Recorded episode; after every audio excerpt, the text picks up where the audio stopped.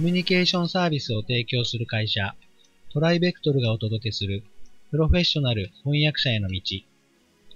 このポッドキャストでは、将来翻訳者になりたいと考えている方々のために、プロの翻訳者になるには何が必要なのか、注目のトピックを交えてお届けします。この番組は、企業、大学、研究開発機関向けの翻訳サービスを提供するトライベクトルが、対応言語50カ国以上、年間1万件以上の翻訳実績をもとにお届けします。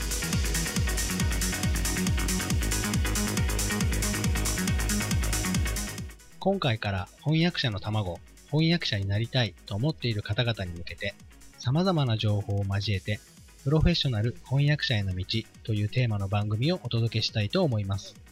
この番組の司会進行はトライベクトル株式会社の八柳が務めさせていただきます。どうぞよろしくお願いいたします。では、元フリーランスの翻訳者であり、現在翻訳コーディネーターでもある遠山さんにお越しいただきました。遠山さんよろしくお願いいたします。よろしくお願いいたします。えー、早速なんですけれども、翻訳者になりたいっていう方は多いと思うんですね。で、実際弊社の方にもたくさん応募があるんですが、その実態のところっていうのはあんまり知られていないように思うんです。そうですね。今回は、まずその実態といいますか、まあ、業界全体の概要も含めてですね、お話しいただければと思います。はい。まず翻訳業界は大きく分けますと3つの分野に分けることができます。出版翻訳、映像翻訳、産業翻訳の3つです。なるほど。この出版翻訳と言いますのは、書籍や雑誌のための翻訳のことです。さらに、フィクションとノンフィクションに分かれます。フィクションとノンフィクション？はい。具体的にどういったものなんですか？フィクションっていうのは、要するに小説のことです。純文学系作品、SF、ファンタジー、ミステリー、ロマンスなどがこれに含まれます。なるほど。ミステリーやロマンスっっていうと、具体的にどんなものなんでしょう、えー、海外の推理小説とか恋愛小説を日本で紹介するために翻訳するということですね。翻訳者にはそれぞれ得意分野があるわけですけれども、もちろん複数にまたがって翻訳している人もいます。純文学の翻訳をしながら、ミステリーでも名の知られている翻訳家は少なくないんです。へ実際ミステリーは翻訳の重要な大きな部分を占めています。二つの分野で仕事をしているっていうことですね。はい。混乱しないんでしょうか？大丈夫です。ノンフィクションっていうのは実用書のことです。実用書。俗に言うビジネス本とかハウツー本がこれに含まれます。例えば、ドラッカーとかそういったものですかね。そうですね。今流行りの自己啓発書もこの分野に入ります。他には著名人のライフストーリーや時事問題を扱ったものなどが翻訳されています。移り変わりも大変早いのですが、何と言っても観光点数が多いので、次から次へと出版され、次から次へと翻訳が発生することになります。そうなんですね。他には映画やアート、スポーツや健康などの本も多く翻訳されています。映画って言えば、先ほどおっしゃっていた映像翻訳っていうところになると思うんですけれども。はい。これは字幕の翻訳のことです。字幕ですね。となると、例えば戸田夏子さんとかでしょうか？そうですね。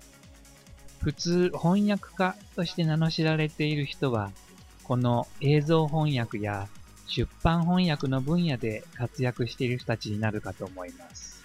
なるほど。あまり聞き慣れないですけれども、確かに翻訳家という表現ありますね。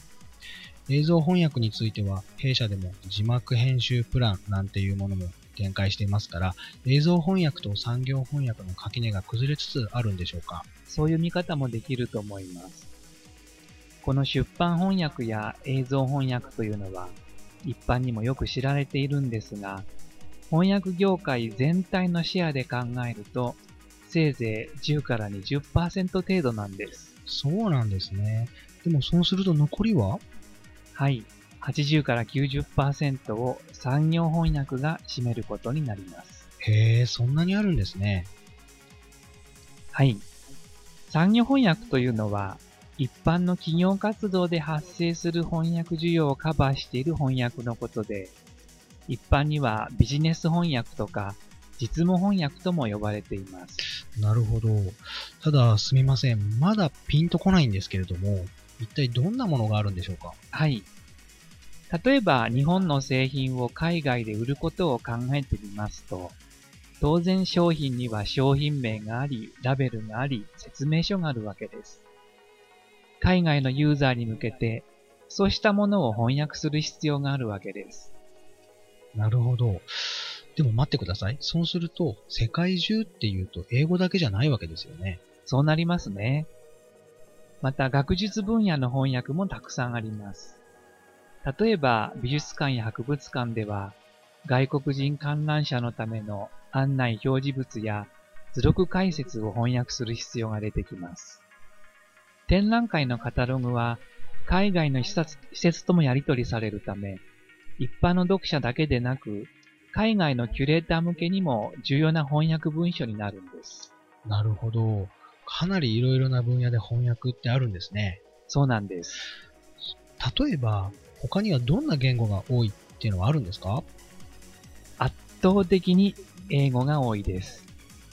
日本の翻訳の70から80%程度を日本語から英語、英語から日本語の翻訳が占めています。残りの20%で中国語とか韓国語が翻訳されています。あとはドイツ語、スペイン語と続きます。それで今の日本の翻訳会社で扱っている言語は英、中、韓がほとんどと言っても良いかと思います。確かに弊社にご依頼いただくお仕事でも、英語、中国語、韓国語の需要って増えてますよね。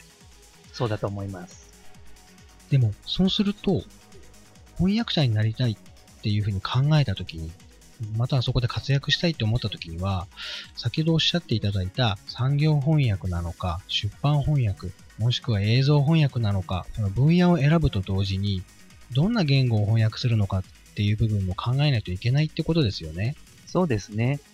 もちろん、複数の言語を操る翻訳者もいますし、分野にまたがって活躍することは可能ですが、それでも一つの専門言語、一つの専門分野を持った方が強いです。なるほど、そうなんですね。わかりました。では、次回は出版翻訳から、えーその業界の詳細を少しお話、お伺いしたいと思います。富山さん、今日はどうもありがとうございました。ありがとうございました。今回のポッドキャストはいかがでしたでしょうか？ご質問やお問い合わせはいつでも弊社ウェブサイトからご連絡ください。